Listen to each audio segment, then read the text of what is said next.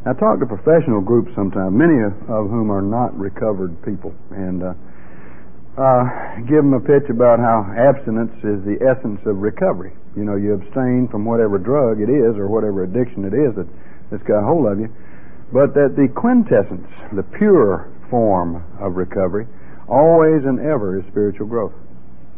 And that you cannot maintain abstinence without growing spiritually, and you can't grow spiritually without abstaining. And so those things are intimately connected in this growth process, this business of growing down, if you will. And a lot of the growing down has to do with what William James called deflation of the ego.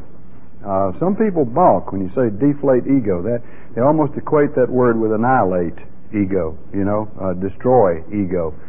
Uh, we're talking about.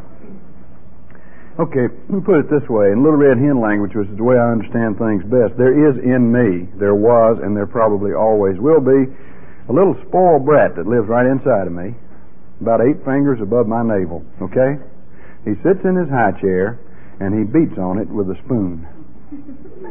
And he says, Do it and do it now and do it my way, or I will retaliate. Now, we are talking about in recovery, if you will, turning the brat into a child who is simply sitting in his chair. Not directing things, but living his life calmly and quietly and allowing those around him to do likewise. So we're talking about getting healthy here. We're not talking about killing the kid. That's that's a big jump. We're not talking about that. But in a certain sense, the kid dies. The kid dies. Any person who recovers has to sacrifice. And sacrifices are that's a nice word, I guess, for deaths, you know. There's giving up to do here. And some of the things that accompanied, you know, my addiction, my drinking problem, uh, my inability to abstain, were some of these things were very precious to me. You see? Some of these things were very precious. And you have to die to those things. There is no spiritual growth, I don't believe, without a death. Seems to me for rebirth to occur, you know, there's got to be some demise somewhere. And with most of us, it's like the influence of the spoiled brat is reduced little by little, and the little kid begins to increase more and more. So it's like a balancing kind of a thing, if that makes any sense at all. Okay? A balancing, a bringing down. The word anonymity, do you know the root of that word? Any Greek scholars in here? I hope not. Any Greeks? I, I use Greek words sometimes. I had a student in the class one day that was a Greek, and she said, You're wrong. And she had to straighten me out. Anonymous. Anonymity, says the 12th tradition, is the spiritual foundation of all our traditions, ever reminding us place principles before personality. Anonymity is the greatest ego deflator on the face of the earth. That's what it's for. It says when we're outside that door out there, we're many different people, many different statuses, if you will, as society has us in, these levels of society, whatever they may be. But when we walk through that door, titles disappear. Educational status disappears. Uh, male and female, even, ideally, disappear. Uh, particular religious beliefs which we honor among each other, are left outside that door. And we come in here equal. Okay? We come in here equal. Anonymity, okay? Means I'm no better than you. I'm no worse than you. In the truest sense, I am you. What happens to you happens to me. What happens to me happens to you. It is the greatest bonding mechanism on the face of the earth. And we read through those 12 traditions and we read about anonymity, and, and many of us consider anonymity like a band aid, you know, a protective covering that you put over a sore called alcoholism or addiction or of some kind. It's not. It's a leveler, it's an ego deflator. If you will take the time someday to look at all of the 12 traditions, please, from an ego deflation standpoint, you're going to see what the 12 traditions are really for. All of those 12 traditions are saying individual, reduce the ego. Fellowship, keep the ego reduced, or we will destroy one another. It's a very important kind of process. It really is. So we're trying to take the spoon from the spoiled brat and saying, hey kid, we love you. You know, don't tell us what to do. Settle down a little bit. And the irony of spiritual growth is that only the kid can grow that way. Only the brat can lay down his spoon. I can take it away from him, but he'll pick it up again as soon as he gets a chance. Only the brat can lay down his spoon. Now, each of us in this process of growing down are uh, carrying with us a certain attitude, a certain outlook on life. Did you know there's an addictive outlook? I believe that there is. I sit down with people. Um, one gentleman was mentioned he was bulimic. I, I'm alcoholic, but I bet that he and I could sit down and talk in terms of attitudes and outlooks and feelings and values and beliefs, and we're, we're right on. We're right on. I found my uh, detour in alcohol. He found his particular detour in, in food and in binging on it. We carry with us a certain outlook. And we don't come in the world with the outlook. Now we're talking about getting back to where we were to begin with, okay? Through a process of called rebirth, along with regeneration. Being made all over again. That's the process of growing down rebirthing, going all over again. Each of us deals with this thing right here.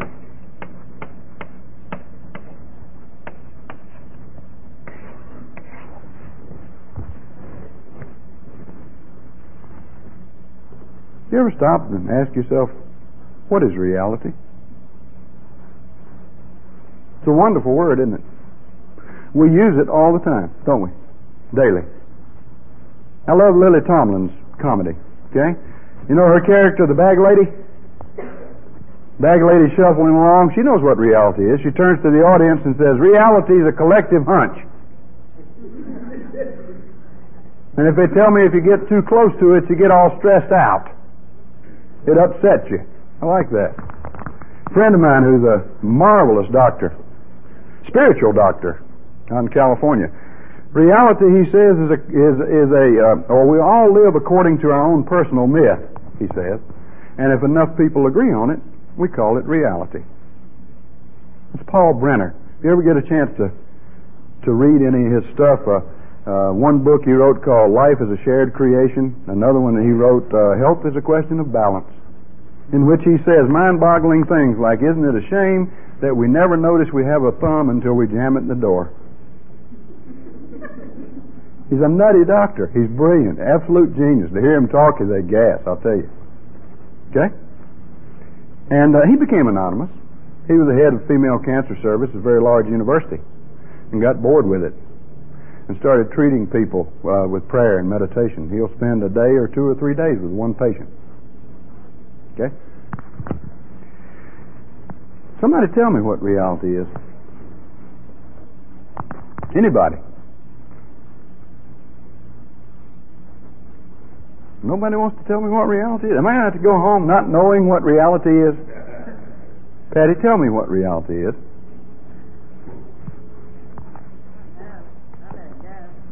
Okay.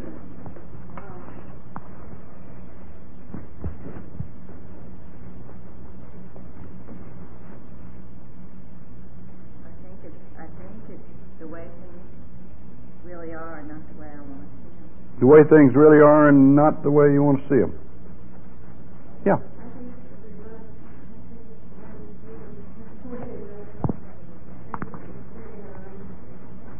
We what? Everybody hear that? You know, back when I was in school, uh, I, I, it taught me grammar. They always trained my left brain. Do you know that? Oh, my left brain really got it. Logic, grammar, arithmetic, all this kind of stuff. Reality is a subject and is is a verb. Remember what kind of verb that is? Small English lesson here. Huh? Huh? They used to call they call it a linking verb now, don't they? The verb to be. And after a linking verb comes a word that describes the subject. Hmm? Yeah. Okay? Reality is now. You said you make your own reality. I agree. I agree. I fill in this blank. I could go around this room and take a secret poll, write on a piece of paper what reality is. Everybody here would have an opinion about what reality is, and some of them would miss each other by miles, and some of them would come very close together. And if we got into certain aspects of reality, they'd start coming even closer together until we got the addictive view of reality. But just for now, let's say this. Reality is for me what I see it to be. I agree with you. Reality is for me what I see it to be.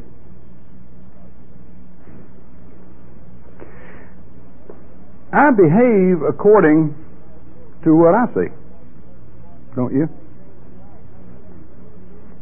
And reality, or my view of it, and my behavior are intimately connected.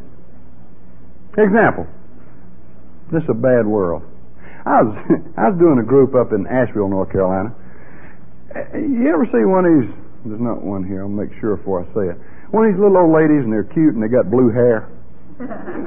you know how, how they, they put that stuff on their hair, and they get it all blue and everything. She's the prettiest little thing you ever saw. Absolutely denied she was an addiction. She'd been on an addict. She'd been on Valium for 23 years. Right? She could not be addicted to it because it was prescribed by her doctor. Okay, one of those. Bless her heart. I hope she's still alive. And I asked her, "What is reality?" And her response was, Do you really want me to tell you? I said, Yes, ma'am, I do. Are you sure? Yes, I do. Are you really sure you want me to tell? I almost had to pull it out. Yes, I want to hear what reality is. She said, Okay. Life is a plunger, and we're all pieces of shit. you hear that? That's the way she filled in that blank. What kind of life you think she had, Carol? God, what a bummer. You know? You think your view of reality doesn't affect your behavior? And the lady did. She had a rotten life and she was depressed a lot, you know? And she was anxious a lot, and Valium was indicated, one of the detours. You see? I make my reality. I live according to what I see. If I see you as friend, my behavior toward you is quite different than if I see you as enemy etc., etc., etc. And it is I who see you that way. All right? Then this brings up a question. If my behavior is so intimately related to my view of reality, who's responsible for my behavior? That one hurts, doesn't it? Me? That's right. The eminent philosopher Pogo put it very well, folks. I has found the enemy and He is me. I form my reality. I live according to what I form there. Okay? Now, what does it tell us to? If, uh, suppose, what can I use for reality here? Let's just use this key. Now, what Lisa sees is different than, what's your name? Jerry. Jerry, than what Jerry sees. And that's different uh, than what you see in the green cap. What was your name? Bill. It's different from what he sees. It's different from what I see. Every one of us in here sees a piece of that reality. Is that not right? Then, what lesson can we learn from this? Reality is point of view. Another lesson. If I want to know more about what really is, I must relate to you. There is simply no way for me to find out about the fullness of life and reality, okay, without you. There's the magic word, we again. But we egomaniacs believe that our point of view is the only right point of view, and we run around trying to convince everybody else that it is because we're so afraid that it isn't. Any of you know any AA fanatics? I was one. I know what they're like. They secretly walk on water. Or try. You see? Any of you know any religious fanatics? Certainly. There are fanatics everywhere. Frightened, egocentric people who are determined that their point of view must be supported by everyone else. Okay? So we need each other. Each of us is responsible for his or her own behavior. And we behave according to what we see reality to be. Are you with me so far?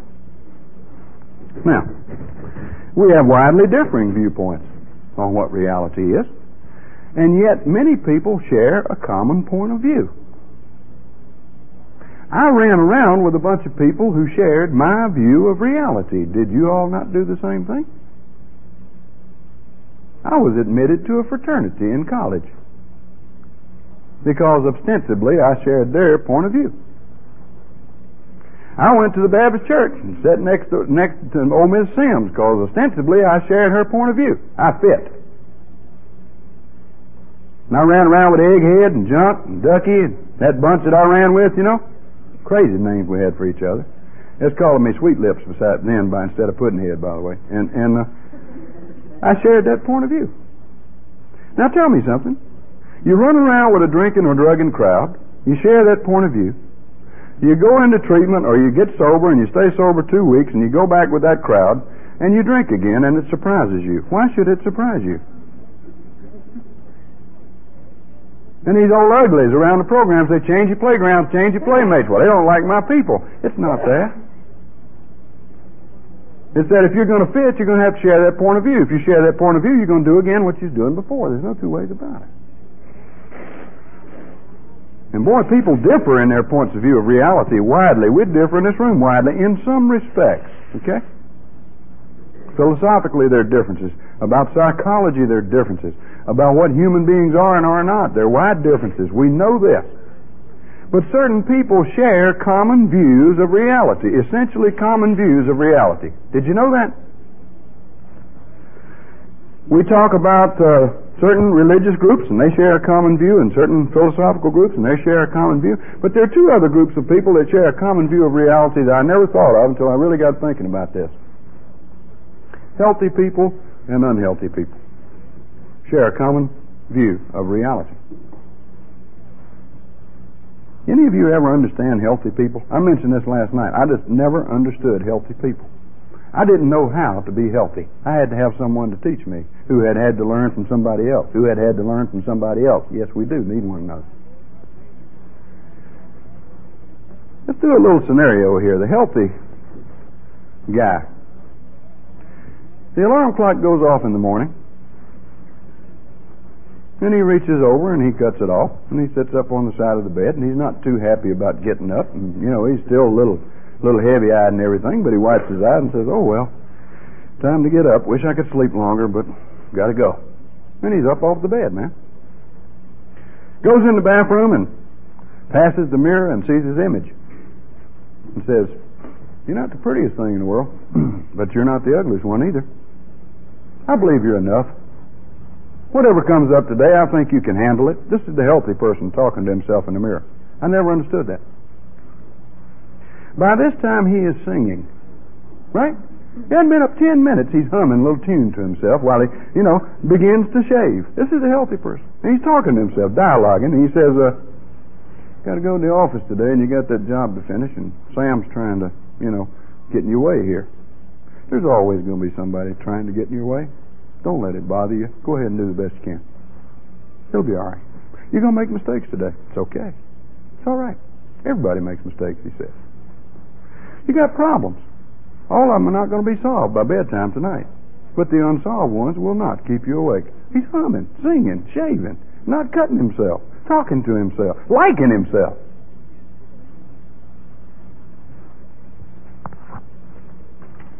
Takes a shower, he's dressed, he's still humming, you know, he's having a good time. Dresses, goes to the door, his wife comes up, and he says, I love you, baby. See you tonight. Gotta go. You know? He goes out to the bus of life, which is pulled up to the curb, and heads for the passenger section. You know people like that? Yeah? What kind of day you think he had? I mean, he set himself up pretty good for that day, didn't he? Probably came home, had a good day. Probably sleeps good at night. I never did. How about you? Unhealthy guy. Scenario. Alarm clock goes off. He prays. Oh, shit. That's his prayer.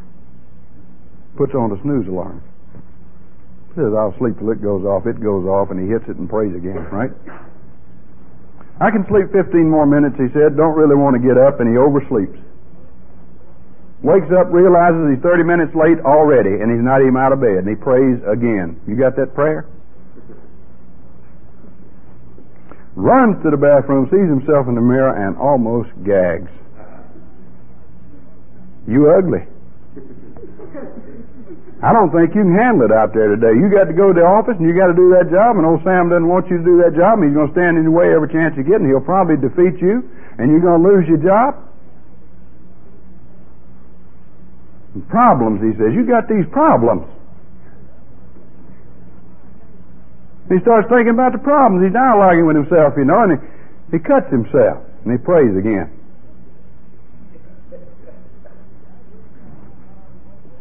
And the problems kind of feed on one another, don't they? Once you let one of them have its run, the other one comes behind it. Before you know it, a man hadn't even peed yet, and he's got 473 problems gone, all of them unsolvable. And he said they're going to run wild today. You can't sleep tonight. You're not going to solve all these problems unless you can find the right solution to every single one of them. It's got to be exactly right. And don't you let anybody know you make mistakes, because you're not supposed to, and they'll get you if you do. Now he's bleeding, right? And every time he cuts himself, he prays again. He's already prayed 40 or 50 times too. See, he's not even out of the bathroom. Jerks on his clothes, they don't match, runs to the door, his wife comes up, he says, Get out the way, I got to go. Runs out the door to the bus of life which is pulled up to his curb and goes dead for the driver's seat. What kind of day you think he had? God, that first part of the morning is so important. Maybe that's the reason the big book Alcoholics Anonymous says when it's talking about prayer and meditation, upon awakening. Not ten minutes after, upon awakening, it says. We think about the day ahead. Okay? I don't know about you, I can wait 15, 20 minutes in the morning, and I'll end up not praying and meditating. I got too many problems and I don't have time. I'm a busy fella, y'all. Too busy to keep an appointment with God. Way too busy. And by noontime, it is flying apart. Any all that way? I know you're not, but you know. now, where do we get this point of view? Where does it come from? Because we need to understand that. Y'all have seen me draw this old picture of the mind so many times that you're probably sick of seeing it, and it's really not your mind, but it's a pretty good model. Let's draw it here for a minute. And in the middle of the mind is that window that we look out of, and we form opinions about what we see, and we put labels on people and places and things, and that's called perception. And my perception of things is the way I see things to be, roughly. All right? Now, when I came into this world, I don't believe I had any opinions. Did you? I, I don't think little babies have any opinions. I don't think they put labels on anything. I think a little baby lives in a magic world, y'all. It's the world called we. The window that he looks out of, the perceptive window, it's clear. As a matter of fact, if he moves, something else moves. If he makes a sound, something responds. It's like everything's him, and he is everything. He's real close. You know? He begins to get out of bed at an early age. Oh, and I got to say this. Ever notice a baby in his crib? Or her crib? They're always seeking to relate to something or somebody. Don't care what it is. A kid can sit in the crib and play with a leaf for hours. I believe they totally absorb that leaf. They know everything there is to know about that leaf. Not intellectually, but in the deeper knowing sense. They don't even know it's a leaf. They just love it, feel it, play around with it, absorb it. But eventually they get out of that crib, you know. And they go crawling across the floor. And maybe this thing here is sitting on the floor. And he crawls into that thing and he hits his head and he gets this strange sensation going down right here, right? Up until now, everything has moved when he moved. That didn't move. And he, furthermore, he's got this strange sensation down the back of his head over here. Watch a baby. Generally, the baby will back off and hit it again. You ever watch a kid? Kids are a trip, man. They will back off and they hit that thing again. They are determined it's going to move. Everything's moved up to now. That's going to move, and it doesn't move. Now, if you want to know if that baby's going to be an addict of some kind, that's the baby that backs off and hits it seven times, trying to move it, and it won't move. And he hears a voice, and the voice says, "Honey, don't hit your head on the table. It will hurt." The table. This sensation is called hurt. I don't like that. Scenario now. Go with me. And he looks at himself and he says, God, you're small. You're so limited. You're not that table. You're not that big thing over there that made that noise that said something about hurt either. And I believe fear sets in real early. He has recognized his separateness. And he begins to say a new word that he's never said before. I. Me. Mine. If you want to test this out, go up to a baby, you know, young one who's sucking on a bottle. Man, they slobber all over everything. You know that? Babies slobber. I expect somebody to come up one day with something called slobber therapy. We've ther- tried every other way, you know, but walk up toward the baby, and the baby sometimes will push that bottle out to you, slobber and all. You know that? Because you're not you. You're part of him. I mean, it's like he's feeding himself. Really. Think. But he's three years old, and he's got him a sucker, and he's licking on him, right? And you walk up to him and you say, That's a good looking sucker. Could I please have some of that sucker? He says, It's mine. There's a radical change here, y'all. What was related is separated. What was total and complete is now fragmented.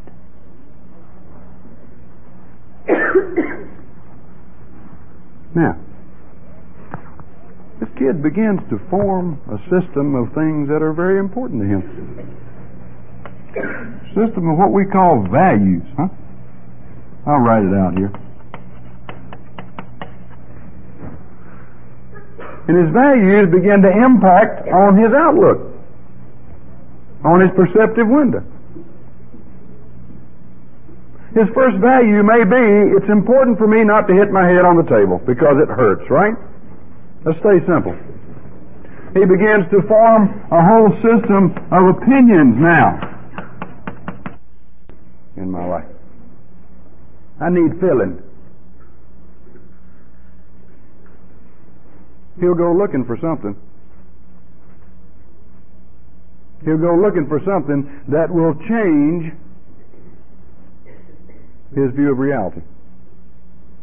Hopefully, it'll change it instantly, y'all. We like instant stuff. Go in your grocery store and look. Go to your bookstore and look at the instant books on psychotherapy and on how to get good and how to get well and all, you know, in 10 minutes and get a degree for it. We like instant stuff. Our society, I think, doesn't know how to delay gratification. I'll just say that about the whole society delay gratification. That's wonderful, big language, isn't it? This society doesn't know a damn thing about eating Oreos. This society goes right for the creamy center. Never mind the wafers, baby. Let's get with it. Listen to the street language. Let's get it on.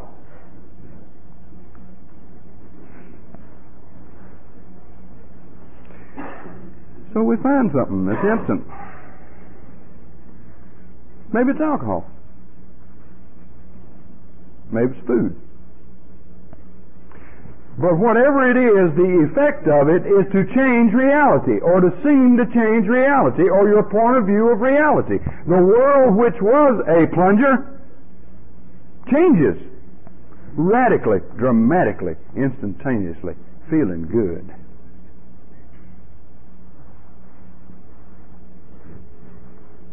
That's wonderful, isn't it?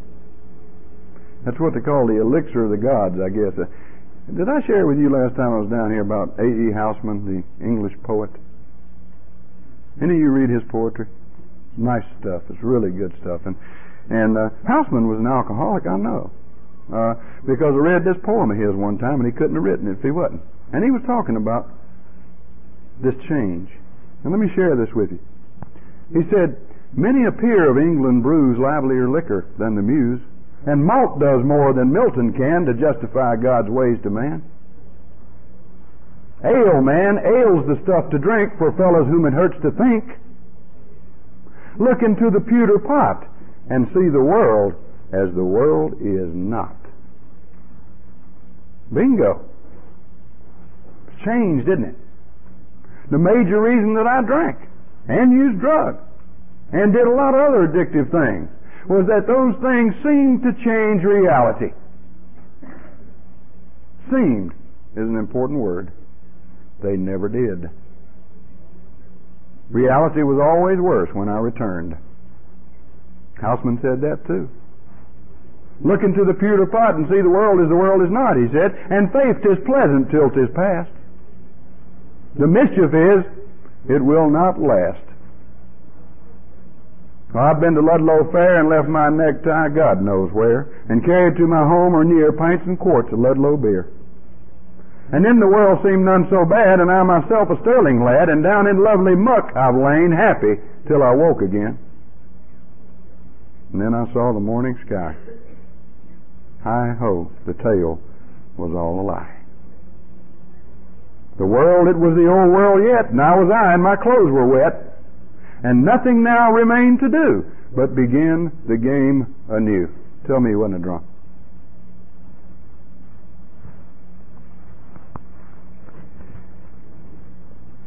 hate to tell you this. I hated to discover this. Reality does not change instantly.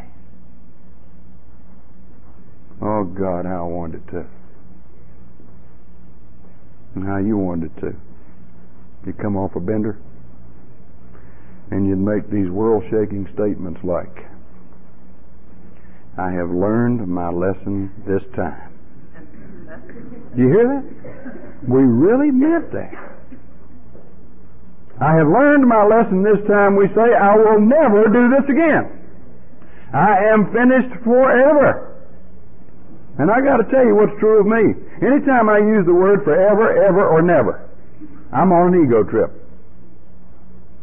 That was true then, it's true now. I have learned my lesson. I'm not going to look at it that way anymore. Now, you've been out there building that point of view of reality for how long now? Is it 20 years or 21 years or 25 years or 30 years? And after one bad experience, you're just going to change it all. There's the instant grits again. I'll just add a little water here. It'll all change. Instantaneously, painlessly, hopefully. Sorry about that. Your point of view of reality will never change until your values do. What are they? Abraham Maslow talked about a hierarchy of values. There's system. Patty, they're arranged in order. First value, second value, you know, in order of their importance. In my mind, at some level, is that value system. All of it. If I ask you, honestly now, hell, if I ask me, to write down on a piece of paper your top five values, could you do it? I could probably write down, you know, what I wish they were and what I thought they were. I doubt if I could do that.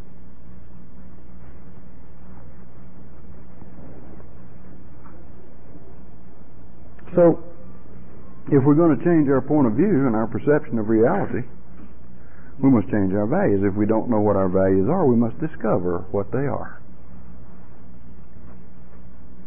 How you do that? Look at your behavior.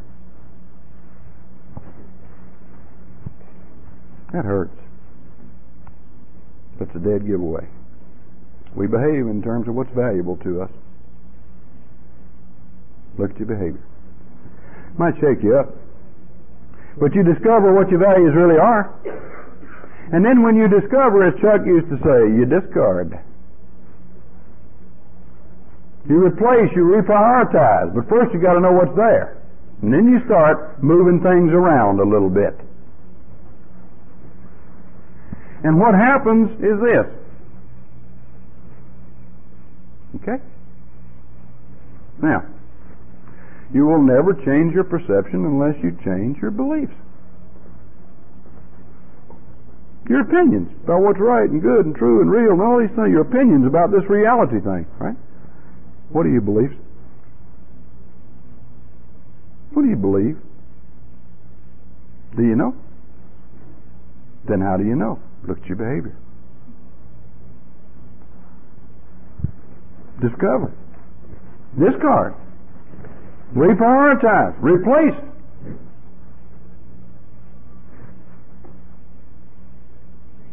About those feelings.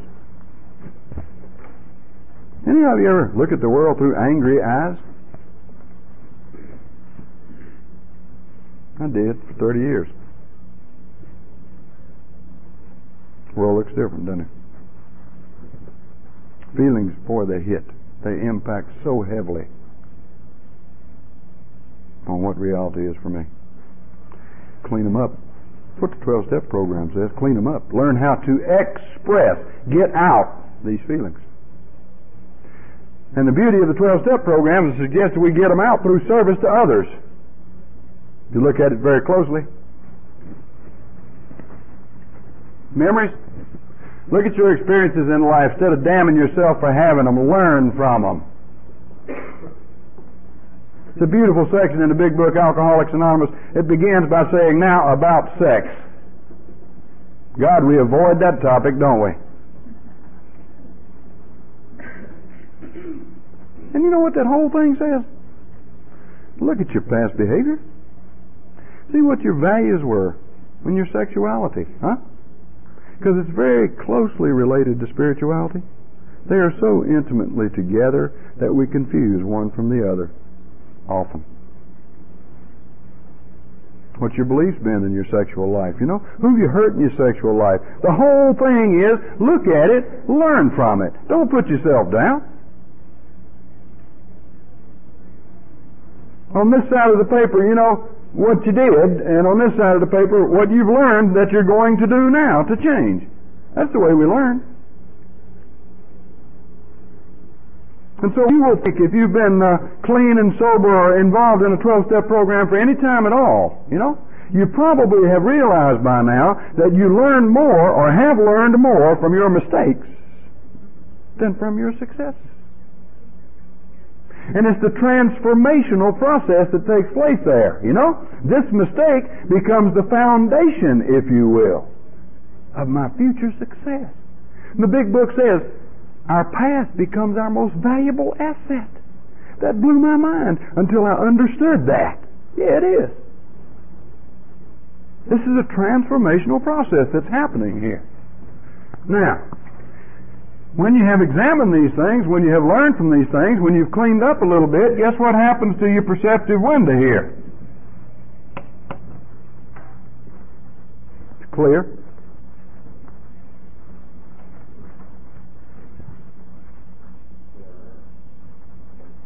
like a child. Unless you become as a little child. Okay? Moving on back, clearing up the window. And start all over again. With what? These principles which are guides to progress. New priorities. Huh? The new priorities given to you in this program and these principles. It's a funny thing, y'all the beginning phrase in the 12th step. Anybody tell me what it is? Come on.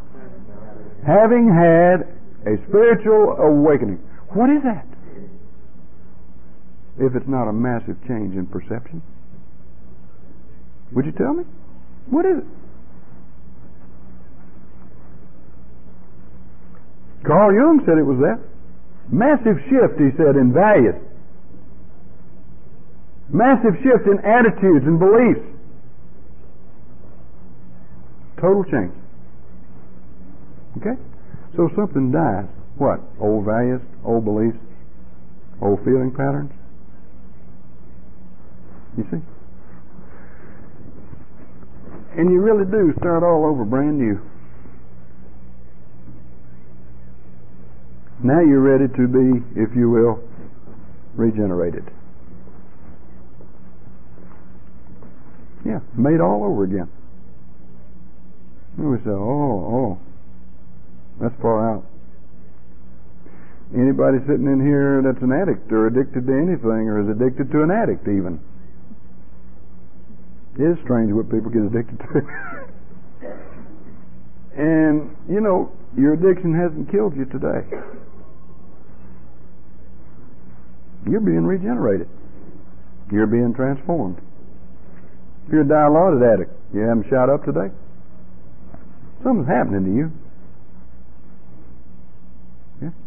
If you're an alcoholic, you haven't had a drink. Something's happening to you. You see? But you see, in addition to being impatient, wanting instantaneous stuff, we want big stuff. Transform me, Lord, now.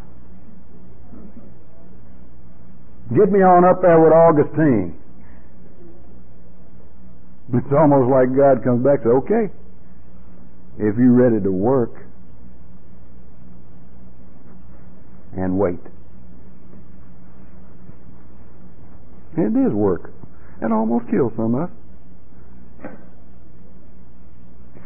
We've got to work at the program in order for it to be a success.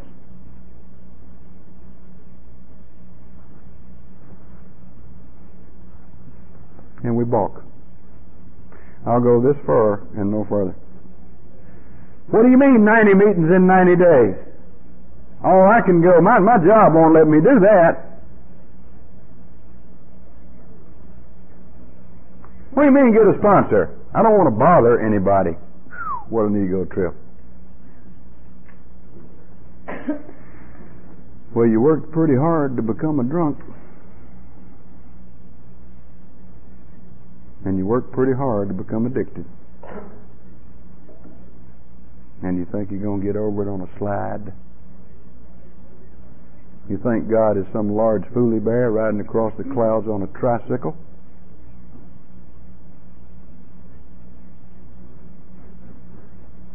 I don't think so.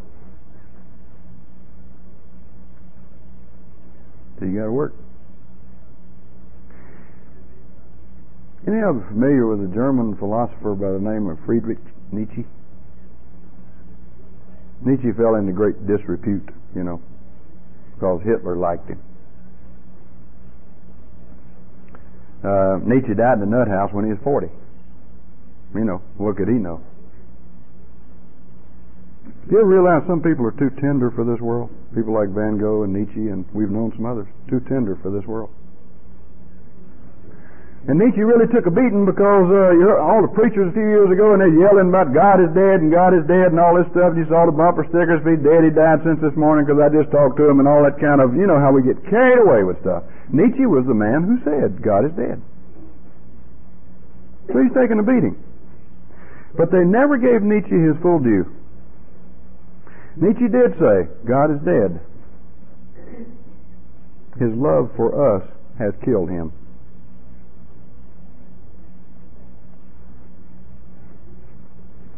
Know what else he said?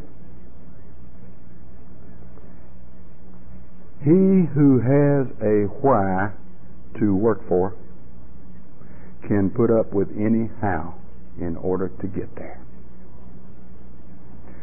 If your goal is sobriety, and it's strong enough and important enough to you, you'll put up with what it takes. You'll do what it takes to get there. And if it's not, you won't. Okay? Change doesn't just happen. Not real change. Only illusion. Okay? Now, I think we're going to break for just a little bit. It's about what? It's about two o'clock. Uh, Jerry, do you want to say something first? Okay. And let's take, I don't know, what do y'all want to take? About 10, 15? Come on back. And we'll go from there. I want to talk to you a little bit next about uh, uh, maintaining maintaining things in terms of uh, watching. Uh, if you don't know what that means, maybe I can tell you. All right?